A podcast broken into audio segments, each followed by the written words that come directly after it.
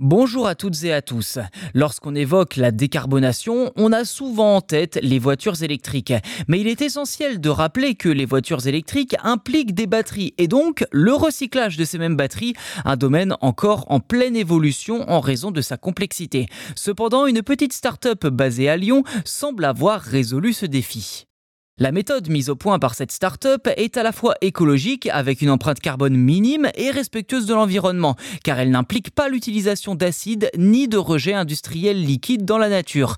De plus, elle utilise des équipements de petite taille. Sans révéler l'intégralité des détails de son processus, Julien Leclerc explique que le CO2 permet de traiter les matériaux et de séparer tous les métaux afin de pouvoir ensuite les réutiliser. Donc une fois traités au CO2, les métaux sont transformés en poudre que Julien Leclerc et ses partenaires réutilisent ensuite pour fabriquer des électrodes et des batteries. Le prochain objectif de cette entreprise est de passer de l'innovation à la production à grande échelle et grâce au plan France 2030, Julien Leclerc et son équipe bénéficient d'un soutien financier de 23 millions d'euros pour concrétiser ce projet.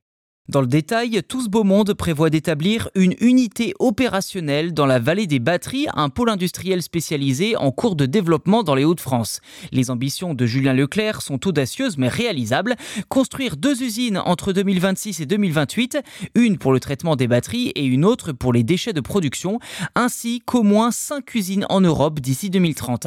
La recherche de nouvelles méthodes de recyclage des cellules électroniques est devenue essentielle compte tenu de l'accélération de la transition vers cette source d'énergie.